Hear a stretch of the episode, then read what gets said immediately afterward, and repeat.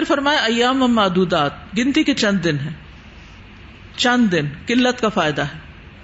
یعنی روزے سالوں کے نہیں، بلکہ دنوں کے ہیں۔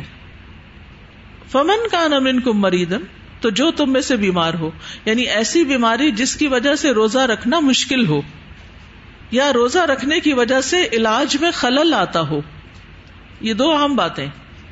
مثلا ڈاکٹر کہ ہر چار گھنٹے کے بعد دوا لینا ضروری ہے۔ ورنہ بیماری بڑھ جائے گی۔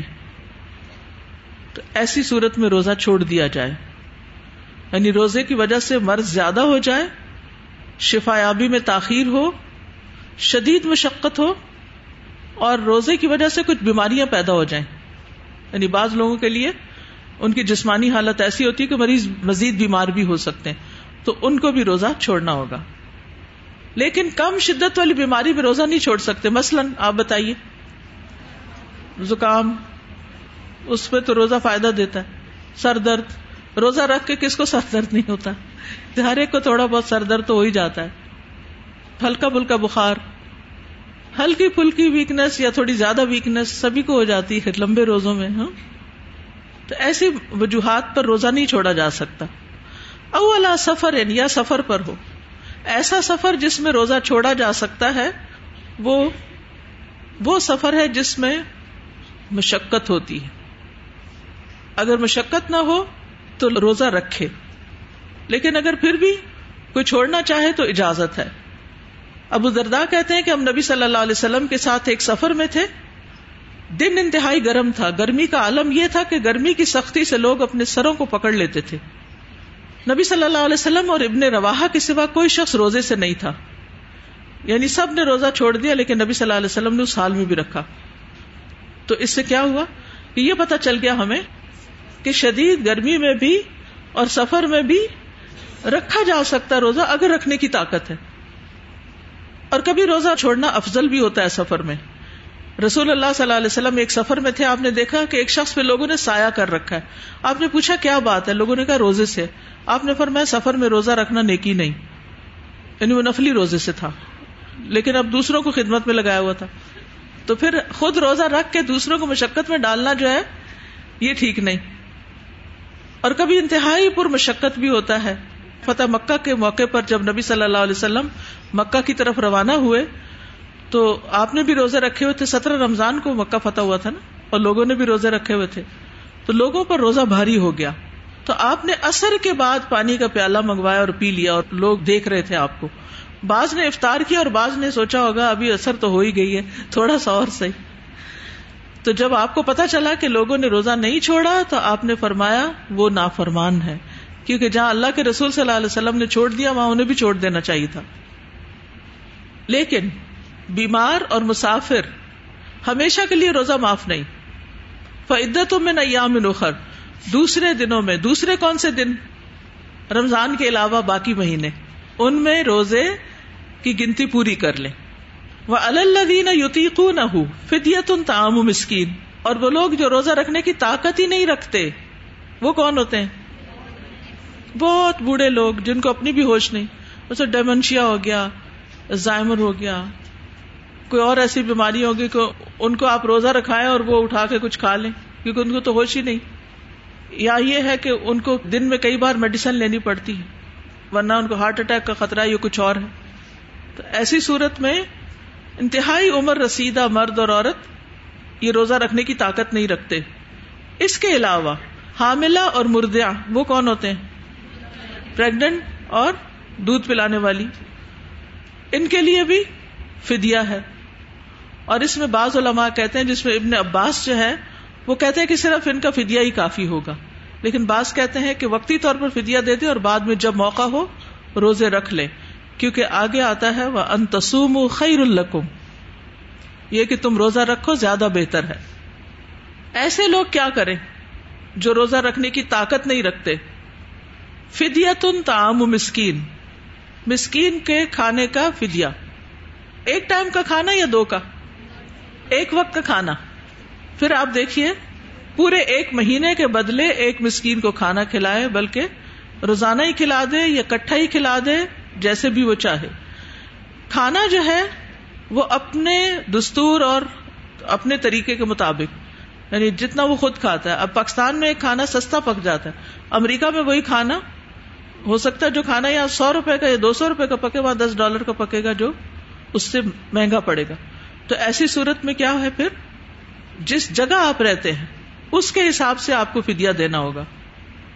پھر آپ دیکھیے کہ کھانے کی قسم مقرر نہیں۔ آپ چاول بھی دے سکتے ہیں، آپ گندم بھی دے سکتے ہیں، آپ چاول، گندم، دال ملا کے راشن بیگ بھی دے سکتے ہیں۔ یعنی اس کے لیے نہ قسم مقرر ہے اور نہ ہی وقت متعین ہے۔ آپ رمضان سے پہلے بھی دے سکتے ہیں، رمضان کے دوران بھی دے سکتے ہیں۔ آپ شہری کا کھانا بھی دے سکتے ہیں، آپ رات کا کھانا بھی دے سکتے ہیں۔ آپ پکا ہوا کھانا بھی دے سکتے ہیں، آپ کچا بھی دے سکتے ہیں۔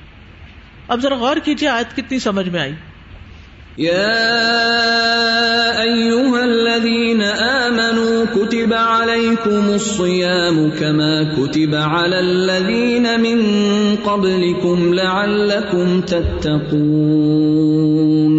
أياما معدودات فمن مريضا أو على سفر فعدة من أيام أخر. وعلى الذين يطيقونه فدية طعام مسكين. فمن تطوع خيرا فهو خير له وأن تصوموا خير لكم إن كنتم تعلمون. تو اس میں بھی آپ دیکھیے کہ اگرچہ مشکل ہو، بوڑھے لوگ ہوں، حاملہ ہو مردیا ہو، اگر وہ روزہ رکھ سکتے ہیں وہ ان تسوم و خیر القم تو تمہارے لیے زیادہ بہتر ہے۔ چھوٹی چھوٹی بات پر روزہ چھوڑنے کی مت سوچو، روزہ رکھنے کی سوچو، کیونکہ اس کے فائدے بہت زیادہ ہیں، اس کی حکمتیں بہت زیادہ ہیں۔ اسی لیے کوئی حاملہ اگر یہ دیکھتی ہے کہ اس کے اندر ہمت، طاقت ہے، کیونکہ پرسن ٹو پرسن ویری کرتا ہے، کچھ لوگ بہت ہمت والے ہوتے ہیں۔ وہ رکھ لیتے ہیں اور کچھ سے نہیں رکھا جاتا، تو رکھنے والا، نہ رکھنے والے کو برا نہ سمجھے اور ادر وائز بھی کسی کو ملامت نہ کرے۔ اور وہ ان تسوم و خیر القم ان کن تم تعلوم اگر تمہیں پتا ہو کہ ایک روزے کا ثواب کتنا ہے اور رمضان میں روزہ رکھنے کا کتنا فائدہ ہے، تو تم روزہ ہی رکھنا چاہو گے۔ تو اس سے یہ خلاصہ پتا چلتا ہے کہ روزہ رکھنا سراسر فائدے کی بات ہے اور اسے صرف انتہائی مجبوری کے وقت چھوڑنا چاہیے۔ ویسے نہیں۔ کچھ لوگ آج روزہ نہیں، بھائی کیوں نہیں؟ کیونکہ وہ سحری کے وقت آنکھ نہیں کھلی تھی۔ تو اس لیے ہم نے روزہ نہیں رکھا۔ کوئی وجہ بتائی گئی کہ جس کی سحری کے وقت آنکھ نہ کھلے، وہ روزہ چھوڑ دے؟ ایسا ہے کچھ؟ نہیں، ایسا کچھ بھی نہیں۔ اور کیا کیا مواقع ہوتے ایگزامس ہیں، روزے کیسے رکھے؟ پڑھائی بہت ٹف ہے، کام بہت ہے۔ بس دو صورتیں بتائی گئی ہیں کہ جس میں روزہ نہیں رکھ سکتے، وہ ہے بیمار اور مسافر اور وہ جو طاقت رکھتے ہی نہیں، وہ تو مکلف ہی نہیں، ان پر تو پھر ہے ہی نہیں۔ لیکن ان کو بھی کہا کہ صدقہ کر دو، تاکہ کچھ تو کفارا ہو جائے۔ آپ میں سے کوئی کچھ کہنا چاہتا ہے؟ سر، ایک یہ کہ جیسے میڈز وغیرہ ہیں تو وہ بھی اکثر اب دیکھنے میں آیا نہیں روزے رکھتی۔ اور وہ یہی کہتی ہیں کہ ہمیں تو پورا دن مختلف جگہوں پہ کام کرنا پڑتا ہے اور ہمارے لیے بڑی مشقت ہوتی ہے، تو ہم کیسے رکھیں؟ ان میں بھی دو طرح کی میڈز ہوں گی ایک تو ہمت جان والی جوان اور کچھ ایسی ہوتی ہے کہ جو بہت کمزور ہیموگلوبن بھی بہت لو یعنی کہ واقعی ان کے اندر استطاعت نہیں تو وہ پھر اور بات۔ پھر وہ بھی فدیا دینا؟ فدیا تو لازم ہے فدیا تو ہر ایک کے لیے۔ جس کے پاس نہیں اس کو کچھ دیا جائے تاکہ وہ اپنا فدیا دے سکے۔ دیکھیے حدیث میں آتا ہے کہ اپنے غلام پر زیادہ کام نہ ڈالو اور اگر ڈالو تو ساتھ خود بھی کام کرو۔ تو جن کے گھروں میں بھی میڈز ہیں اور اگر وہ روزہ اس لیے نہیں رکھتی کہ آپ نے زیادہ کھانے پکانے کا کام ان کو دے کر ان کا کام بڑھا دیا ہے تو پھر آپ بھی ذمہ دار ہوں گے۔ آپ ان کو کام کم کر دیں یعنی کہ آپ چھٹی تو نہیں دے سکیں گے، لیکن جتنا زیادہ ان کی مدد کر سکیں، ایک کی جگہ دو لوگ رکھ لیں، لیکن ان کو روزہ رکھنے میں سہولت فراہم کرے ان کو موٹیویٹ بھی کرے ان کو اچھا کھانے کو بھی دے اس کے ساتھ ساتھ ان کو ملٹی وٹامن بھی دیں تاکہ ان کی طاقت آئے اور وہ بھی نیکی کے کام میں شریک ہو سکیں۔ شاہر رمضان الذي انزل فيه القرآن، هدى للناس وبينات من الهدى والفرقان. روزے کے بعد رمضان کی اہمیت بتائی جا رہی ہے کہ رمضان وہ مہینہ ہے جس میں قرآن اتارا گیا ہے۔ گویا رمضان کی فضیلت کس وجہ سے ہے؟ قرآن کی وجہ سے۔ ہی روزہ بھی اللہ کا احسان ہے اور قرآن بھی اللہ کا احسان ہے کہ اللہ نے ہمارے لیے ہدایت کا ذریعہ بنایا۔ ہدایت کے لیے کتاب چھوڑی۔ ہدل للناس، جو سارے انسانوں کے لیے ہدایت ہے۔ وبینات اور اس میں روشن دلائل ہیں۔ کس کے؟ من الہدا والفرقان، ہدایت اور فرقان کے۔ حق و باطل میں فرق کرنے والے۔ اسلام سے پہلے رمضان عام مہینوں کی طرح تھا۔ لیکن جب نبی صلی اللہ علیہ وسلم کو نبوت ملی، قرآن آپ پر نازل ہوا، تو اس مہینے کی فضیلت بڑھ گئی باقی تمام مہینوں کے مقابلے میں۔ کہا جاتا ہے کہ سابقہ کتب بھی اسی مہینے میں نازل ہوئی تھی، لیکن سابقہ کتب ایک ہی بار نازل ہو گئی تھی۔ اور جہاں تک قرآن کا تعلق ہے، تو یہ آسمان دنیا میں بیت العزت میں ایک ہی بار نازل ہو گیا، اور پھر بعد میں آہستہ آہستہ تھوڑا تھوڑا کر کے نازل کیا گیا۔ تو رمضان میں روزے کیوں فرض کیے گئے؟ تاکہ ہم قرآن ملنے کی نعمت پر شکر ادا کر سکیں۔ یاد رہے گی بات؟ بولیے ذرا۔ تاکہ ہم قرآن کی عظیم نعمت ملنے پر شکر ادا کر سکے شکر زبان سے بھی ہوتا ہے، شکر دل سے بھی ہوتا ہے، شکر عمل سے بھی ہوتا ہے۔ تو رمضان کے روزے رکھ کر ہم شکر ادا کرتے ہیں کہ اللہ نے ہمیں اس مہینے میں قرآن دیا تھا۔ قرآن ایک ایسی نعمت ہے جس کے برابر کوئی چیز نہیں۔ اللہ سبحانہ تعالیٰ نے اس کو کس لیے نازل کیا؟ کیا مقصد ہے؟ کہ اس سے ہدایت پائے یہاں پر آپ دیکھیے، اسی آیت میں بتایا گیا کہ شاہ رمضان اللہ انزل فیہ القرآن، کیا ہے قرآن؟ ہدل للناس۔ تو قرآن صرف تلاوت کے لیے نہیں، صرف ثواب کے لیے نہیں، قرآن ہدایت کے لیے آیا ہے۔ اور اس مہینے میں ہمارا تعلق قرآن سے بڑھ جاتا ہے۔ قرآن مجید میں آتا ہے وہ مختلف تم فی ہی مل شعین فحکم ہو اللہ اور جس چیز میں بھی تمہارا کوئی اختلاف ہو، تو اس کا فیصلہ اللہ کے سپرد ہے۔ قرآن کی طرف لے جاؤ اس کو۔ تو یاد رکھیے کہ رمضان کی اپنی فضیلتیں ہیں۔ مبارک مہینہ ہے۔ بے پناہ خیر لانے والا ہے۔ اس میں ایک رات ایسی ہے جو ہزار مہینوں سے بہتر ہے۔ اور اس رات کی فضیلت بھی کیوں ہے؟ کیونکہ اس رات میں قرآن نازل کیا گیا۔ جو اس سے محروم رہا، ہر طرح کی خیر و بلائی سے محروم رہا۔ اس مہینے میں آسمان کے دروازے کھل جاتے ہیں۔ جنت کے دروازے کھل جاتے ہیں۔ جہنم کے دروازے بند ہو جاتے ہیں۔ شاطین جکڑے جاتے ہیں۔ گناہوں کا کفارہ ہوتا ہے۔ وہ رمضان الا رمضان مکفرات رمضان سے رمضان تک اپنے درمیان سرزد ہونے والے گناہوں کے لیے کفارہ بن جاتا ہے۔ جب تک انسان کبیرہ گناہوں سے بچتا ہے۔ جہنم سے آزادی کا مہینہ ہے۔ رسول اللہ صلی اللہ علیہ وسلم نے فرمایا یقیناً اللہ تعالیٰ ہر افطاری کے وقت لوگوں کو جہنم سے آزاد کرتے ہیں اور یہ ہر رات ہوتا ہے۔ ہماری سب سے بڑی فکر اور غم یہ ہونا چاہیے کہ اللہ ہمیں آگ سے بچا لینا۔ کچھ بھی کام نہیں آئے گا اگر وہاں کوئی رسوائی ہو گئی۔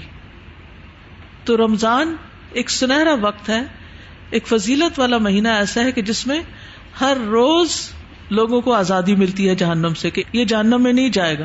تو ہمیں بھی اس وقت دعا کرنی چاہیے، افطار کے قریب کہ اللہ ہمارا بھی نام آج ان لوگوں میں لکھ دے۔ پھر نیکیوں کی دعوت دینے والا مہینہ ہے۔ اس مہینے میں ہر روز ایک فرشتہ پکارتا ہے، اے خیر کے طالب آگے بڑھ اور اے شر کے طالب رک جا۔ یہاں تک کہ رمضان ختم ہو جاتا ہے۔ رمضان میں نیکی کے بہت سے مواقع جمع ہو جاتے ہیں۔ رسول اللہ صلی اللہ علیہ وسلم نے فرمایا یقیناً جنت میں ایسے بالا خانے ہیں، اونچی عمارتیں ہیں، جن کا اندر کا حصہ ان کے باہر سے نظر آتا ہے اور باہر کا حصہ اندر سے نظر آتا ہے۔ ایک دیہاتی آپ کی طرف کھڑا ہوا کہنے لگا، یا رسول اللہ صلی اللہ علیہ وسلم، یہ کس کے لیے کیونکہ ان کے ہاں تو ایسے بالا خانوں اور ایسی ہائی رائز کا کوئی کانسیپٹ بھی نہیں تھا اس وقت۔ اب دنیا میں تھوڑی تھوڑی نقل اتارنے کی کوشش کی گئی ہے کہ گلاس کی بلڈنگز بن رہی ہیں۔ آپ نے فرمایا، اس شخص کے لیے جو اچھی بات کرے، کھانا کھلائے، روزے رکھے، اور جب لوگ رات کو سو رہے ہوں، تو صرف اللہ کے لیے نماز ادا کرے۔ تو اس سے آپ اندازہ لگائیں، یہ چار کام اکٹھے ہو گئے کب؟ رمضان میں۔ اچھی بات۔ آپ بچتے ہیں بری باتوں سے۔ شعوری طور پر بچتے ہیں۔ کھانا کھلانا، روزہ افطار کرتے ہیں۔ ویسے لوگوں میں راشن بانٹتے ہیں۔ روزے رکھ رہے ہوتے ہیں۔ اور راتوں کا قیام بھی صرف رمضان میں ہی ہوتا ہے ریگولرلی آگے پیچھے سستی ہو جاتی ہے۔ حافظ ابن رجب رحمہ اللہ کہتے ہیں، یہ تمام اعمال رمضان میں ہو جاتے ہیں تو مومن کے لیے اس میں جمع ہو جاتا ہے روزہ، قیام، صدقہ اور اچھی گفتگو کرنا۔ کیونکہ روزہ بے مقصد اور جنسی بات کرنے سے منع کرتا ہے۔ روزہ، نماز اور صدقہ اپنے کرنے والے کو اللہ تعالیٰ تک پہنچا دیتے ہیں۔ بعض صلف صالحین کہتے ہیں نماز نمازی کو آدھے رستے تک پہنچاتی ہے۔ روزہ اسے بادشاہ کے دروازے تک پہنچا دیتا ہے اور صدقہ اس کا ہاتھ پکڑ کر اس کو بادشاہ کے پاس داخل کر دیتا ہے۔ تو وہ جنت تک پہنچ جاتا ہے۔ لیکن کچھ لوگ بدقسمت ہیں جو رمضان پا کر بھی محروم رہتے ہیں۔ نبی صلی اللہ علیہ وسلم نے فرمایا، کتنے ہی روزہ دار ایسے ہوتے ہیں جن کے روزے کے حصے میں صرف بھوک اور پیاس آتی، اور کتنے ہی تراوی میں قیام کرنے والے ہیں جن کے حصے میں صرف شب بیداری آتی۔ اور نبی صلی اللہ علیہ وسلم نے اس شخص کے لیے جبریل امین کو آمین کہی جب انہوں نے کہا کہ رسوا ہوا وہ بندہ جس پر رمضان آیا اور اس کی بخش نہ ہوئی۔ تو آپ صلی اللہ علیہ وسلم نے آمین کہا۔ پھر یہاں اہم بات جو ہے وہ رمضان قرآن کا مہینہ ہے۔ رمضان میں قرآن اتارا گیا۔ انزل فیہ القرآن، انا انزلناہ فی لیلت مبارکہ، انا انزلناہ فی لیلت القدر۔ نبی صلی اللہ علیہ وسلم رمضان میں قرآن کا دور کرتے تھے۔ لہذا آپ بھی پلاننگ کر لیجیے کہ کس طرح اور کتنا پڑھنا ہے۔ سلف صالحین رمضان کے مہینے میں قرآن کی تلاوت کرنے، اس کو غور سے سننے، اس کو سمجھنے، اس میں تدبر کرنے اس پر عمل کرنے کے اعتبار سے ایک درس گاہ خیال کرتے تھے کہ رمضان درس گاہ ہے کس کے لیے؟ قرآن پڑھنے، سننے، سمجھنے، تدبر کرنے، عمل کرنے کے اعتبار سے۔ تو ان شاء اللہ کل سے تدبر کی کلاس بھی شروع ہو رہی ہے۔ انتیسویں پارے کا تدبر کریں گے اللہ کے فضل سے۔ یعنی رمضان میں ایک تو عام ٹرینڈ یہ ہے کہ پورے قرآن کا دورہ قرآن کیا جاتا ہے، لیکن دورہ قرآن کے علاوہ تدبر بھی کیا جا سکتا ہے۔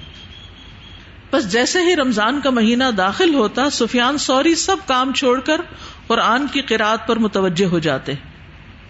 اور قرآن کی تلاوت اور نماز اور اللہ کے راستے میں دینا ایسی تجارت ہے جو کبھی برباد نہ ہوگی۔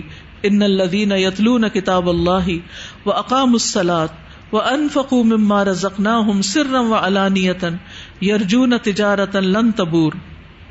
قرآن اللہ سے جڑنے کا بہترین ذریعہ ہے۔ نبی صلی اللہ علیہ وسلم نے فرمایا، کوئی چیز ایسی نہیں جو زیادہ افضل ہو جس کے ذریعے تم اللہ کی طرف رجوع کر سکو، سوائے اس کے جو اللہ کی طرف سے نازل ہوئی یعنی قرآن۔ یعنی آپ اللہ کا قرب چاہتے ہیں، تو کیا کریں؟ قرآن کے ساتھ جڑ جائیں۔ ابن رجب کہتے ہیں کہ نفلی اعمال میں سے عظیم عمل جس کے ذریعے انسان اللہ کا تقرب حاصل کر سکتا ہے، وہ قرآن کی کثرت سے تلاوت، اس میں غور و فکر، تدبر اور اس کو خوب سمجھ کر سننا ہے۔ ایمان بڑھانے کا ذریعہ ہے۔ ابن مسعود کہتے ہیں، جس میں تین باتیں پائی جاتی ہوں، اللہ اس کے دل کو ایمان سے بھر دیتا ہے۔ عالم کی صحبت اختیار کرنا، قرآن کی تلاوت کرنا اور روزے رکھنا۔ یہ تین کام ایمان میں اضافے کا ذریعہ بنتے ہیں۔ بعض مفسرین کہا کرتے تھے، ہم قرآن پڑھنے میں مشغول ہوئے تو ہمیں دنیا میں برکات اور خیرات نے ڈھانپ لیا۔ یعنی ہماری زندگی میں خیر اور برکت آ گئی۔ تو رمضان قرآن پڑھنے اور خصوصاً قیام میں قرآن پڑھنے اور سننے کا مہینہ ہے۔ تو اس لیے تراوی کا اہتمام بھی ضرور کرنا ہے۔ اور ثواب کی نیت سے، ایمان کے ساتھ۔ زید بن ثابت کہتے کہ رسول اللہ صلی اللہ علیہ وسلم نے رمضان میں ایک حجرا بنا لیا اور بوریے سے اوٹ کر لینی یعنی پردہ لٹکا دیا۔ آپ نے کئی راتیں اس میں نماز پڑھی۔ یعنی تراوی کے لیے قیام کی جگہ مقرر کر لینا۔ اگر آپ جیسے گھر میں ہیں، کوئی نہیں آپ کو پڑھانے والا، آپ خود مصحف سے پڑھنے والے ہیں، تو ایک جگہ مقرر کر لیجیے اور روز وہی عبادت کیجیے یا پھر مسجد مقرر کر لیجیے اور یہ نہیں، کبھی کسی مسجد میں، کبھی کسی میں، کبھی وہاں چلتے ہیں، کبھی وہاں۔ یہ نہیں کرنا۔ اور فرض نماز کے بعد سب سے زیادہ فضیلت والی نماز رات کی نماز ہے۔ اول حصے میں پڑھے تو تراوی اور شہری کے قریب تحجد اور رات کے کسی بھی حصے میں پڑھے تو قیام اللیل۔ اور یہ بھی رب سے قریب کرنے والی عبادت ہے۔ تھکاوٹ کے باوجود رات کو قیام کرنا چاہیے۔ کچھ لوگ کہتے ہیں فرض تو نہیں ہے نا تراوی۔ نہیں، لیکن نفلی اعمال میں سب سے بہترین عبادت ہے۔ نبی صلی اللہ علیہ وسلم کتنی دیر کھڑے ہوتے تھے۔ اتنا کہ پاؤں سوج جاتے تھے۔ اس لیے اگر کاری صاحب ذرا لمبی تلاوت کرے تو گھبرانا نہیں ہے۔ رمضان کی راتیں غفلت میں نہیں گزارنی۔ واٹس ایپ پر بس بیٹھے رہے ادھر ادھر۔ آخری اشرے میں زیادہ محنت کرنی ان شاء اللہ خود بھی کام اچھے کرنے اور گھر والوں کو بھی شریک کرنا ہے۔ للت القدر کی تلاش میں سستی نہ کریں۔ پھر ہے رمضان، دعاؤں کا مہینہ ہے۔ اس آیت کے آخر میں فمن شاہد امن کو مشہر فل یسم جو اس مہینے کے روزے پائے، اسے چاہیے کہ روزے رکھے۔ دوبارہ، ومن کان مریدن اولا سفر فعدت میں نیامن اخر جو بیمار ہو یا مسافر، تو دوسرے دنوں سے گنتی پوری کرے۔ یرید اللہ بکم السر ولا یرید بکم العسر۔ ولی تکمل العدا ولی تکبر اللہ علامہ ہدا کم ولا اللہ کم تشکرون اللہ تمہارے لیے آسانی چاہتا ہے، مشکل نہیں چاہتا۔ تاکہ تم گنتی پوری کرو۔ اس لیے اس موقع پر یاد دہانی کراؤ کہ آج تک آپ نے جتنے بھی پچھلے روزے چھوڑے ہوئے، ان سب کا حساب کر لیں اور رمضان کے بعد ان کی گنتی پوری کر لیں۔ کیونکہ ولی تکمل العدا اور پھر عدت میں نیام نخر تین دفعہ گنتی کا ذکر آیا ہے نایات میں۔ ولی تکبر اللہ علامہ ہدا کو اور اس ہدایت پر جو اللہ نے تمہیں دی، اللہ کی بڑائی بیان کرو۔ اللہ اکبر، کب کہتے ہیں ہم؟ جب ہم بہت خوش ہوتے ہیں ایکسائٹیڈ ہوتے ہیں، اللہ اکبر۔ اللہ کی تکبیر، اللہ کی بڑائی۔ تو رمضان ہمارے لیے ہدایت کا ذریعہ، قرآن ہمارے لیے ہدایت کا ذریعہ ہے۔ تو اس پر ہمیں عید کے موقع پر زیادہ سے زیادہ پھر، اور ویسے بھی تکبیرات بھی پڑھنی ہے۔ اسی لیے بہترین ذکر اللہ اکبر کبیرا الحمد للہ کثیرا و سبحان اللہ بکرتم و اصیلا ولا اللہ کم تشکرون۔ اور خوب خوب شکر بھی ادا کرنا ہے کہ جس رب نے رمضان دیا، قرآن دیا۔ اور پھر وہ ادا سا کا عبادی انی فنی قریب اجیب دعوت دائی ادا دان فلی استجیبولی ولی امنو بی اللہ یرشدون اور جب آپ سے میرے بندے سوال کریں کہ ہمارا رب کہاں ہے؟ فنی قریب جب دعا کرنے لگے نا، تو آپ سوچا کریں۔ انی قریب، اللہ بہت قریب ہے۔ میں اسے جو چاہے کہہ سکتی ہوں، جو چاہوں مانگ سکتی ہوں۔ تو اپنے لیے اچھی اچھی دعائیں کرنی ہے خوب، کیونکہ روزہ دار کی دعائیں قبول ہوتی ہیں۔ رسول اللہ صلی اللہ علیہ وسلم نے فرمایا، تین آدمیوں کی دعا رد نہیں کی جاتی۔ ان میں سے ایک روزہ دار کی یہاں تک کہ وہ افطار کر لے۔ رمضان کے ہر دن اور رات دعا قبول ہوتی ہے۔ حدیث میں آتا ہے، ہر مسلمان کی رمضان کے دن اور رات میں ایک دعا ایسی ضرور ہوتی ہے جو قبول ہو جائے۔ اس لیے خوب دعائیں کرنی اور اس کے لیے آپ اپنی پرسنل ڈائری میں اپنی پرسنل دعائیں لکھ لیں اور ویسے قرآن اور مصنون دعائیں جو ہیں، ان کو رمضان میں خوب خوب یاد بھی کریں اور پڑھتے بھی رہیں۔ خصوصاً رات کو۔ اور رات کے کس حصے میں؟ پچھلے حصے۔ رمضان کے علاوہ آپ سحری کے وقت کم ہی جاگتے ہیں۔ اب سحری کے وقت اٹھنا ہی ہے۔ تو اس وقت آسمان کے دروازے کھلے ہوتے ہیں۔ فرمایا جب رات کا آخری تہائی حصہ باقی رہ جاتا ہے تو اللہ عز و جل آسمان دنیا پہ نزول فرماتے ہیں، پھر آسمانوں کے دروازے کھول دیے جاتے ہیں۔ اور اللہ سبحان و تعالیٰ اپنے ہاتھوں کو پھیلا کے فرماتے ہیں۔ اللہ تعالیٰ اپنے ہاتھ پھیلاتے ہیں کہ کوئی مانگنے والا ہے تو اس کی درخواست پوری کی جائے اور یہ سلسلہ طلوع فجر تک چلتا رہتا ہے۔ اور خصوصی طور پر معافی مانگنے کی طرف توجہ رکھنی ہے۔ ہم اللہ سے مزید مانگتے ہیں، لیکن جو گناہ کر چکے ہیں، ان کی بخش نہیں کرواتے۔ جو دیوار بنے ہوئے ہوتے ہیں، ہمیں چیزیں ملنے یعنی ہم مانگ رہے ہیں، مانگ رہے ہیں، مانگ رہے ہیں۔ وہ آ رہا ہے، آ رہا ہے، لیکن آگے ایک دیوار کھڑی ہے گناہوں کی۔ تو اس لیے استغفار کثرت سے کرنی ہے۔ اور استغفار میں آپ دیکھیے کہ انسان کے بہت سے اعمال جس میں کوتا ہو جاتی ہے، وہ استغفار کی وجہ سے معاف ہو جاتے ہیں۔ نمبر ایک، انسان گناہوں سے پاک صاف ہو جاتا ہے۔ کمزور ہے تو طاقتور بن جاتا ہے۔ کیونکہ جو متقی مومن ہوتا ہے، بہت مضبوط ہوتا ہے۔ آپ کے اندر ایک نیکسٹ لیول کا کانفیڈینس آ جاتا ہے۔ بیمار ہے تو شفا یاب ہو جاتا ہے، استغفار کی برکت سے۔ کسی مصیبت میں مبتلا ہے تو خلاصی پا لیتا ہے۔ اگر حیران پریشان ہے تو اللہ ہدایت دے دیتا ہے۔ بے چین ہے تو قرار نصیب ہو جاتا ہے۔ رسول اللہ صلی اللہ علیہ وسلم کے بعد ہمارے لیے سب سے بڑی امان استغفار ہے۔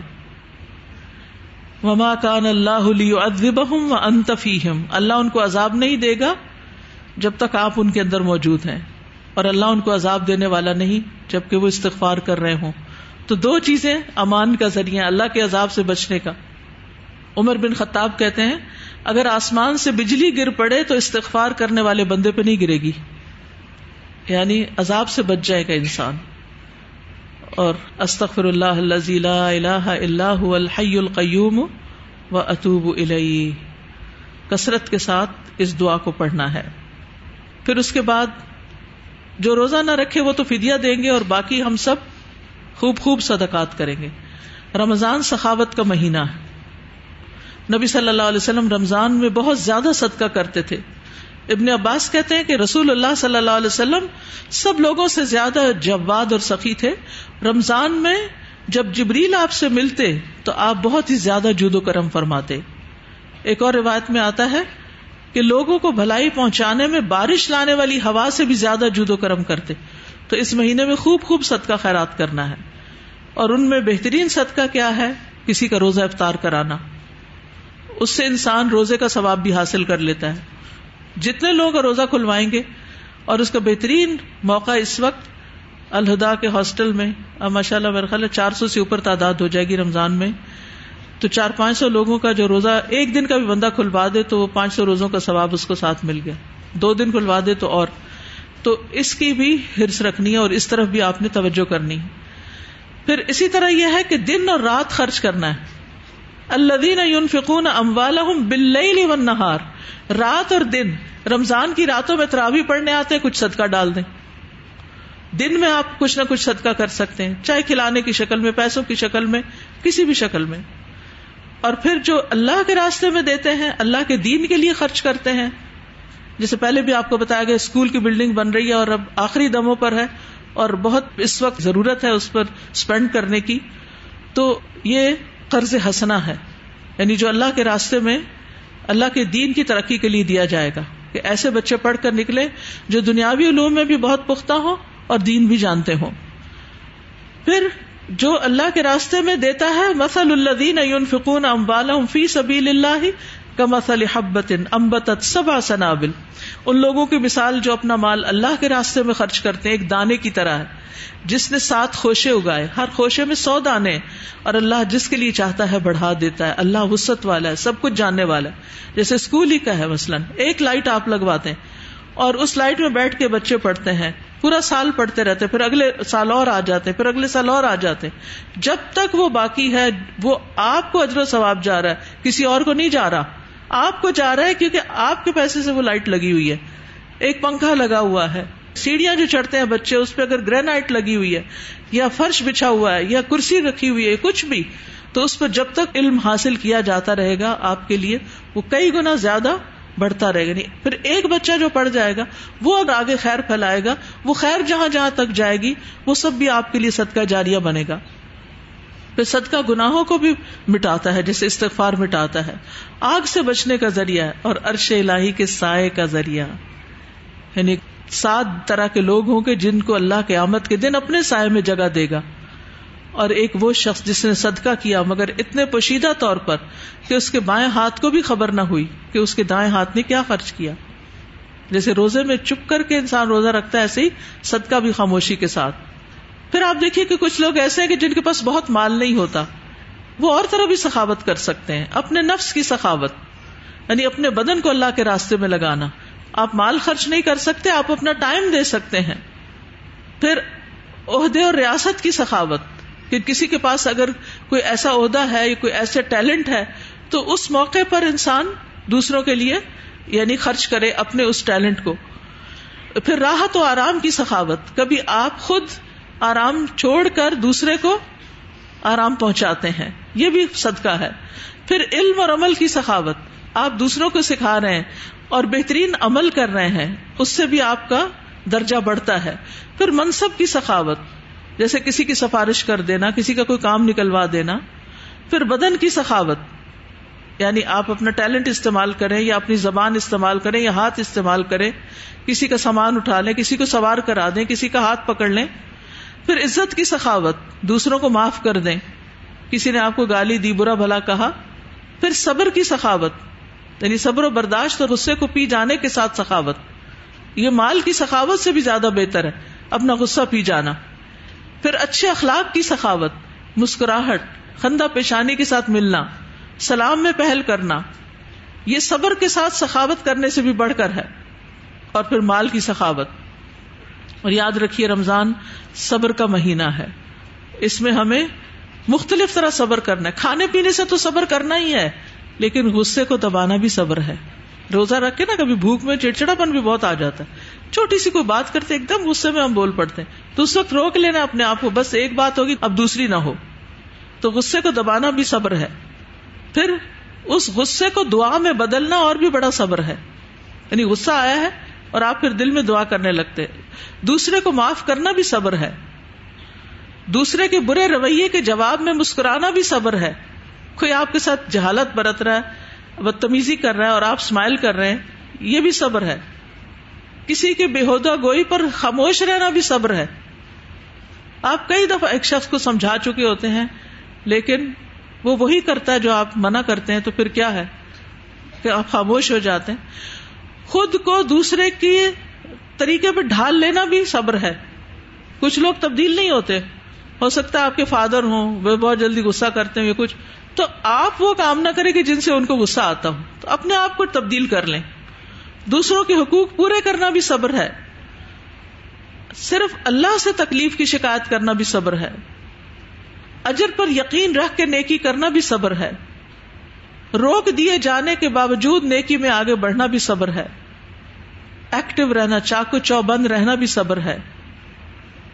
تھکاوٹ نہیں ظاہر کرنی ہے روزہ لگ رہا ہے، یہ نہیں ہونا چاہیے۔ تو صبر میں گزارا جانے والا وقت جو ہے وہ بھی بہت قابل قدر ہے۔ تو رمضان ہماری تربیت کا مہینہ ہے۔